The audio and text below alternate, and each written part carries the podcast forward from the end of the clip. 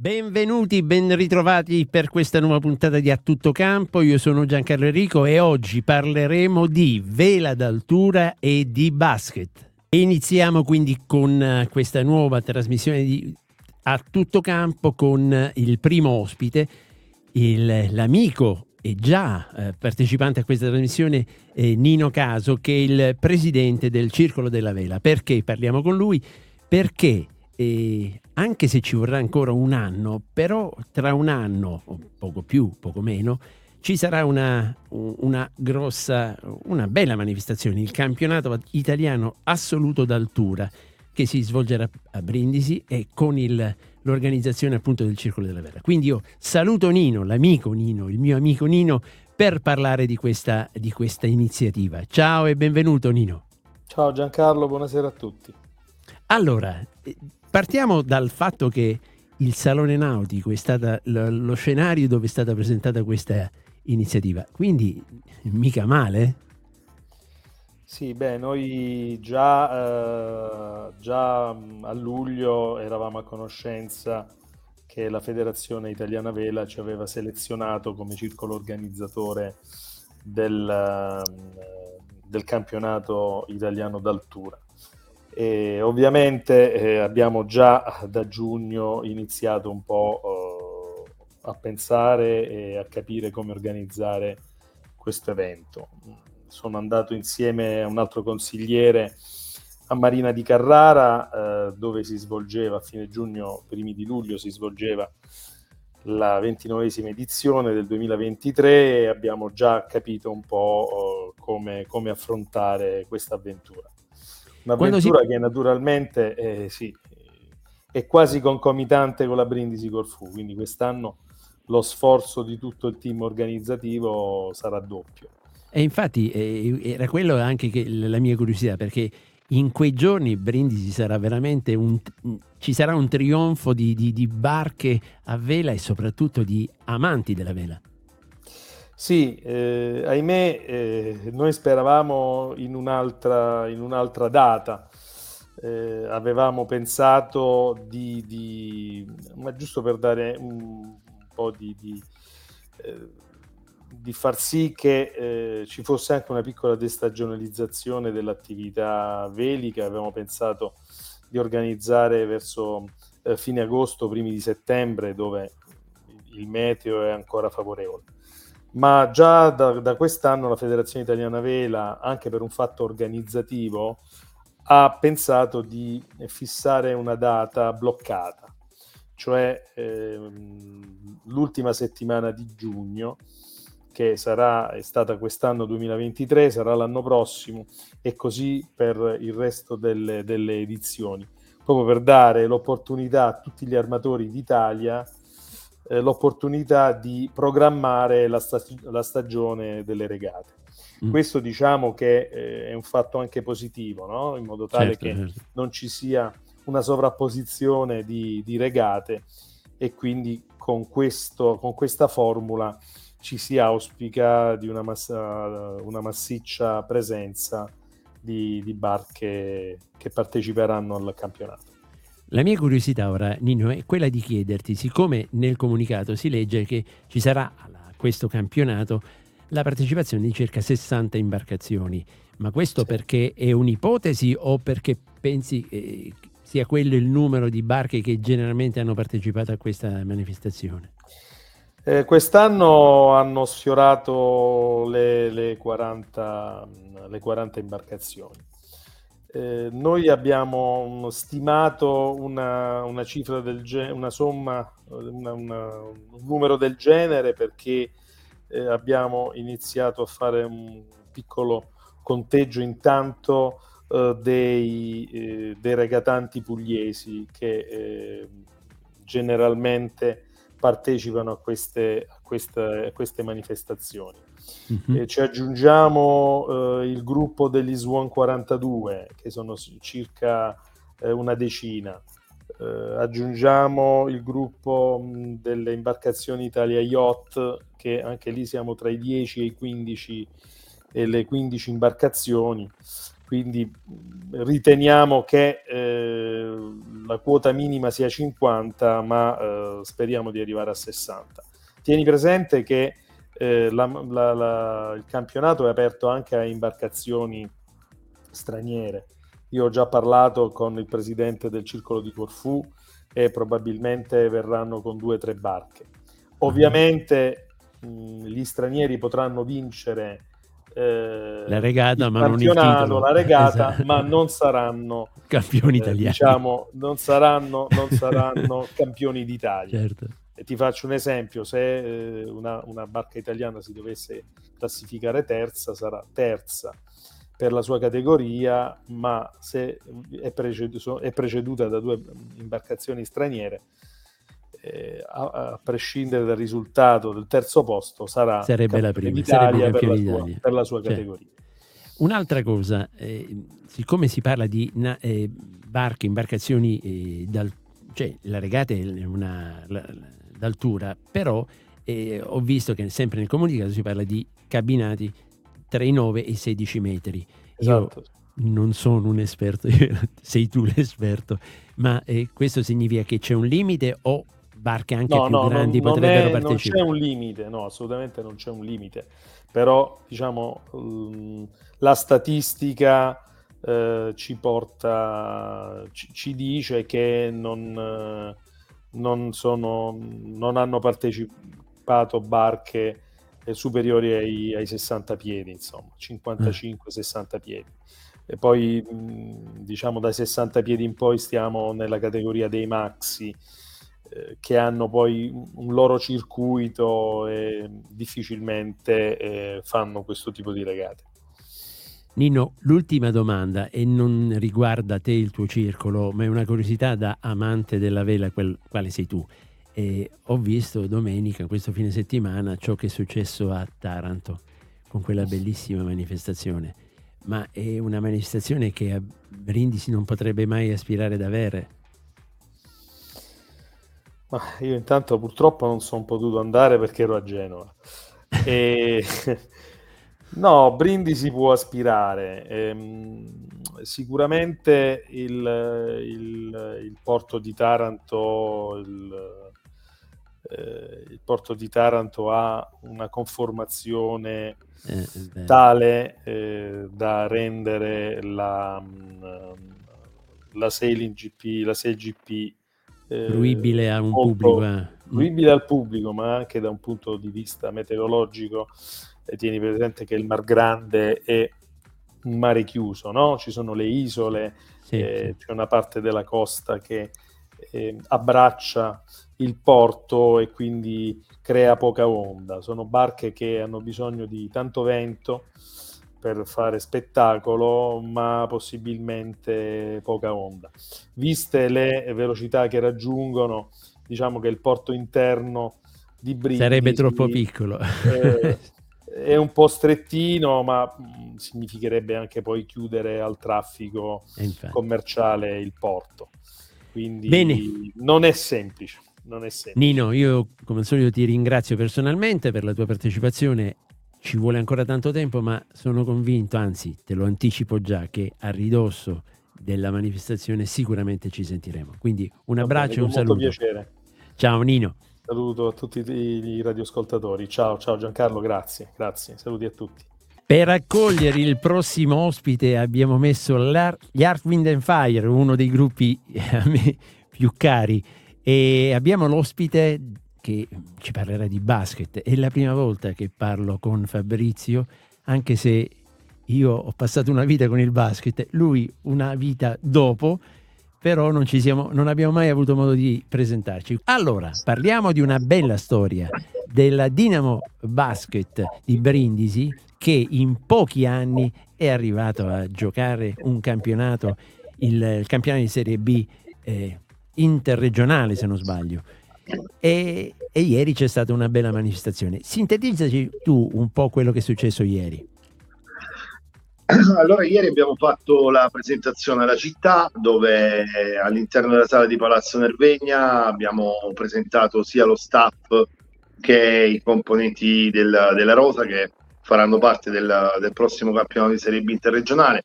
è stato anche un momento importante per incontrare gli sponsor, per far vedere un po' agli sponsor qual è l'ambiente che si respira intorno alla Dinamo l'entusiasmo che questa società ha nell'affrontare il campionato al di là delle categorie. Quindi è stato un momento molto emozionante anche perché posso dirti in tutta sincerità che nessuno di noi si è ancora reso conto di quello che abbiamo fatto, quindi per noi Serie D, C, B è, è sempre la stessa cosa. Un domani magari ci sveglieremo e ci guarderemo indietro e vedremo un po' che cosa abbiamo fatto in questa strada. Dal 2015, data di nascita se non sbaglio della Dinamo Basket, ad oggi, ma voi pensavate di diventare la seconda squadra di Brindisi, città, una città dedicata al basket? Lo pensavate? No, eh, non lo pensavamo. Io sono lì dal 2018, è stato il mio primo anno, però seguivo le gesta di questa società che eh, non era è nata in un periodo in cui le società sparivano e già il fatto stesso che loro si sono affacciati a questo sport, seppur eh, già da prima erano intenditori, però comunque hanno deciso di lanciarsi in questa avventura è stata una novità per Brindisi perché eh, circa 15 anni fa, 20 anni fa, le squadre a Brindisi erano tantissime, come ben ricorderai. Eh. Pian piano negli anni sono scomparse, quindi nel 2015 esce questa nuova realtà e tutti l'abbiamo vista con attenzione e con simpatia. Poi eh, loro hanno fatto un piccolo pezzetto e diciamo che dal 2018 in avanti, quando ho avuto la fortuna di essere nominato direttore sportivo, abbiamo fatto un altro pezzo di strada. Però ti faccio un esempio, la, finale che hanno giocato per salire in Serie D c'erano mille, mille persone al Palazzumbo e questo la dice lunga. Certo. Comunque è, è, anche, è anche vero, hai ragione, visto che io ho vissuto quel basket, stiamo parlando degli anni prima degli anni Ottanta, effettivamente io ricordo che a Brindisi c'era soltanto un girone di promozione che era fatto di squadre brindisine. Ora mi sembra esatto. che ce ne siano forse neanche più, siano presenti o ce ne saranno una o due. Almeno eh, non seguo più direttamente il basket, però penso che sia così. E a me piace molto e vorrei, prima che parlare della, eh, della, della, del roster, parlare appunto di questo esordio eh, ti è capitato, vi è capitato lo scandone Avellino che non è male. Con quali carte si presenta a questo campionato? Ma la Scandona Avellino non c'è bisogno di presentazioni, è una società storica che onestamente quando abbiamo visto il calendario un po' ci sono venuti i brividi perché non ce l'aspettavamo. E nello stesso tempo è abbastanza stimolante perché la prima in casa eh, ti può dare quella spinta che mh, necessita una squadra come, come la nostra. Eh, è chiaro che sabato quando scenderemo in campo un po' ci farà male lo stomaco perché non, uh, non siamo abituati sostanzialmente a se 3-4 anni fa ci avessero detto guarda che tu fra 4 anni farai le soldi in Serie B con la Scandona Avellino avremmo chiamato la guardia medica perché obiettivamente non era una cosa fattibile però è successo, quindi niente, ce la godiamo, questo è il campionato che dobbiamo goderci dall'inizio alla fine, perché è stata veramente una cosa, mm, non dico improvvisa, ma quasi, eh, improvvisa e inaspettata.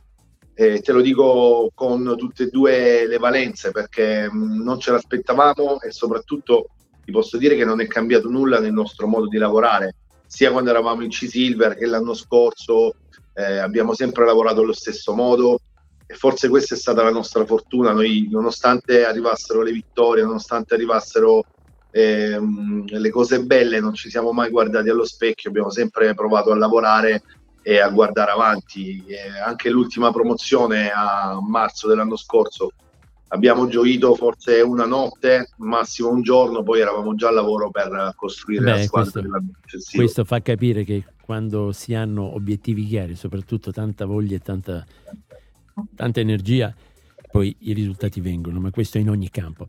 Oltre allo Scandone Avellino, mi puoi aiutare a conoscere un po' il girone? Io onestamente non gli ho dato lo sguardo perché non, non sapevo effettivamente le, la, composizione. Quindi se, mi puoi, se ci puoi dare un po' il, certo. il, il, quadro delle squadre partecipanti, oltre allo Scandone Avellino. Allora, andiamo per ranking. È uscito ieri su un sito specializzato il ranking della serie B2 del nostro girone E, mh, nei primi due posti troviamo Monopoli, Action Monopoli che mh, ha fatto una squadra che farebbe bella figura in Serie B1 addirittura loro sono retrocessi quest'anno quindi vogliono subito ripartire hanno, fatto, hanno allestito un roster che fa, fa spavento soltanto a leggerlo. La stessa cosa dicasi per la Power Basket Salerno che ha dei nomi importantissimi nel proprio roster ha Nicolo Basile che ha, ha esperienza in Serie A. Eh, poi c'è Molfetta che come al solito in ogni campionato può dire la sua perché è una società del presidente Belli Femmine eh, che investe veramente tanto, loro si dedicano con cuore e passione e investono appunto tanti soldi, quindi ehm, diciamo che è una delle squadre candidate a fare il salto di categoria, così come Benevento è un'altra squadra da tenere d'occhio, Marigliano ha acquistato diversi giocatori che mh, eh, possono tranquillamente fare la differenza, eh, dopodiché c'è un gruppone che è composto da Angri, che è un'altra società che ha sfiorato diverse volte eh, il, la vittoria del campionato e per varie vicissitudini non c'è mai riuscita. Anche quest'anno ha acquistato, ha fatto un buon roster, anche loro sono un mix di giovani ed esperti. E poi c'è la nostra compagna delle elementari, Lucera, abbiamo fatto lo stesso percorso, noi eravamo alle elementari insieme, ora siamo all'università, quindi sarà una specie di derby.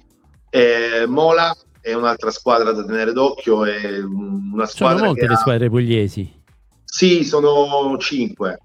Eh, Mola viene dalla gestione Castellitto, quindi loro hanno rifondato tutto quanto con un nuovo allenatore, un nuovo roster e sicuramente faranno un, un buon campionato, un campionato di battaglia, così come lo farà l'Adria Bari che mh, da diversi anni hanno provato a crescere un'altra società che lavora bene con i giovani, i baresi, hanno iniziato a crescere dei ragazzi diversi anni fa, adesso stanno raccogliendo i frutti e loro hanno tutti, quasi tutti i giocatori baresi cresciuti nel, nel, nel vivaio.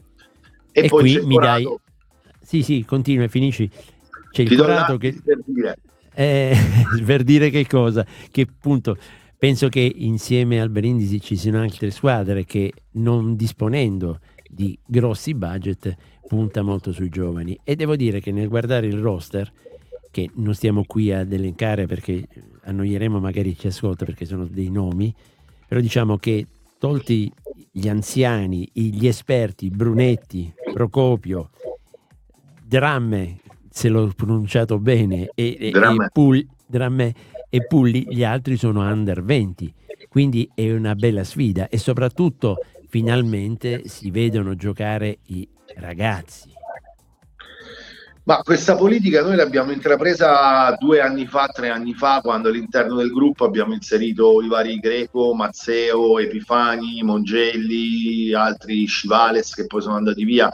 È una politica che a noi conviene fare e penso sia intelligente fare, cioè andare a prendere i ragazzini eh, da, anche da altre società per dire noi li mettiamo in mostra, li facciamo giocare e il beneficio è che noi su questi ragazzini non paghiamo il parametro perché è una sorta di tassa che si paga quando non hai giocatori di proprietà e quando fai giocare dei ragazzi da un'annata in su. Eh, facendo giocare 2004, 2005, 2006, noi su questi giocatori non paghiamo il parametro alla federazione. Quindi abbiamo pensato bene andare un po' in giro a cercare dei ragazzi futuribili, eh, complice anche la, la nostra nuova società satellite che è l'Aurora, per vedere se ci riescono a dare una mano e contestualmente mettiamo in mostra dei ragazzi che un domani pagheranno il parametro e la società di, di appartenenza ne troverà i frutti. Credo che sia una politica interessante da, da tutte le parti. Eh, abbiamo anche due ragazzi dell'Epicasa, Buttiglione e Guadalupi, che quest'anno ci danno una mano, così come Calcagni, Paciullo, Aloisio, che alla prima esperienza eh, diciamo che potrebbero darci una mano, però l'obiettivo nostro oltre quest'anno saranno gli anni a venire. Noi certo. eh, Epifani, per esempio, un ragazzo così come Greco e così come Mazzeo erano dei ragazzi che non ti nascondo facevano fatica a giocare.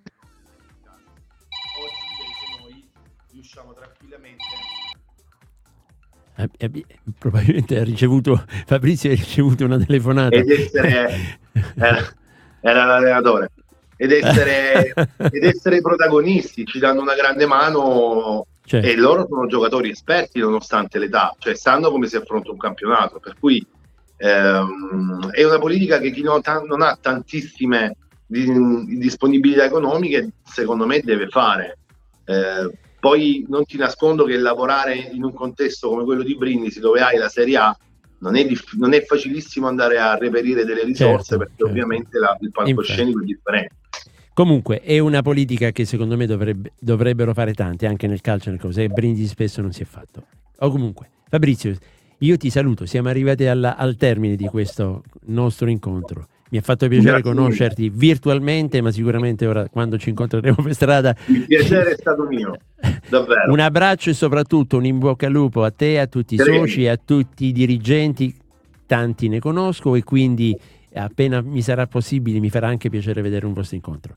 Ciao Fabrizio. Siamo al Palazumba allora, grazie mille. Bene, come eh, consuetudine, nella parte finale dedichiamo a qualche notizia, a qualche breve notizia. La prima che voglio dare si riferisce ad una disciplina che io ancora non ho seguito, ma che vorrò seguire, il tiro a segno. Perché? Perché c'è stato il 23 settembre a Nuova Siri, in Basilicata, la finale nazionale del trofeo Coni, che era riservato agli atleti dai 10 ai 14 anni. Bene, in questo eh, trofeo, questo trofeo è, è, è, stato vinto da un ragazzo brindisino, dal giovanissimo tiratore brindisino Davide Vito Calì, che alla prima esperienza in una, in una, competizione di questo tipo è stato capace di vincerlo. E quindi complimenti, c'è da dire che chiaramente è un figlio d'arte, visto che il eh, Vito Calì, Davide Vito Calì, è, è, figlio del, del papà, del, naturalmente del papà, che è il maestro eh, presidente della sezione eh, del tiro a segno nazionale, così come anche la mamma è una, un allenatore. E quindi eh, buon sangue non mente, quindi bravo a, a Davide e complimenti per questo primo successo, che sia il primo di tanti, tantissimi successi. Poi parliamo di un altro successo, in questo caso parliamo di tennis, cioè praticamente ehm, il circolo tennis De Guido di Mesagne è salito sul podio per il secondo anno consecutivo nel, praticamente nel torneo che, un torneo che si è giocato sui campi in terra rossa di, del circolo tennis Giussano. Cioè praticamente le squadre del circolo tennis la squadra del circolo tennis Mesagne ha prima battuto il, la, il circolo tennis di Reggio Emilia andando nella semifinale eh, con um, successi della Casalino e della Greco, poi in semifinale si sono um, scontrate con il Grosseto, il Circolo Tennis Grosseto, che poi è stato quello che ha vinto questo torneo. E um, nella finale per il terzo e quarto posto, nel terzo e quarto posto il, il, Circolo Tennis di Guido di Mesagne ha avuto la meglio sulla Villa Forte Tennis di Alessandria, sempre con questo grande eh, con queste grandi prestazioni di Ludovica Casalino, che possiamo dire è certamente una delle promesse più, più, eh, più brillanti e certamente quelle che posso, potranno avere una, un buon seguito. Noi glielo auguriamo. Chiaramente il maestro Cavorio è stato contentissimo, così come anche chi amministra il circolo tennis, il Nicola De Guido, il presidente, che io ho avuto anche modo di, di poter avere ospiti in altre trasmissioni e soprattutto in conclusione dire che il Circolo Tennis Mesagne dopo questa soddisfazione di queste finali nazionali che si sono giocate appunto a, a Monza c'è da dire che il 27 settembre quindi proprio oggi sui campi del Circolo Tennis di Mesagne di, del Circolo Tennis de Guido si, eh, ci sarà il tradizionale torneo Open abbinato al trofeo de Guido che è praticamente giunto alla 41esima edizione le finali sono previste per l'8 ottobre, quindi chi potrà andare a seguire questo torneo lo faccia perché è pur sempre eh, sono cose belle da seguire e soprattutto gli appassionati, e sono tanti, lo potranno fare. Bene, siamo in chiusura, io non posso fare altro che ringraziare come sempre, vi invito ad, a seguirci non soltanto per radio ma anche attraverso eh, l'app di Radio Antenna Sud e invito quindi a tutti a scaricarla perché è gratuita e che quindi può permettere di seguire Radio Antenna Sud da ogni angolo del mondo, così come ringrazio chi ci ascolta sempre con, con, con tanto, con tanto eh, passione e ringrazio gli ospiti di oggi che sono stati Nino Caso, presidente del Circolo della Vela Brindisi e Fabrizio Campagnoli, direttore sportivo della Brain Dinamo Basket Brindisi. Quindi con questo vi abbraccio tutti, vi invito a continuare a seguirci e ciao!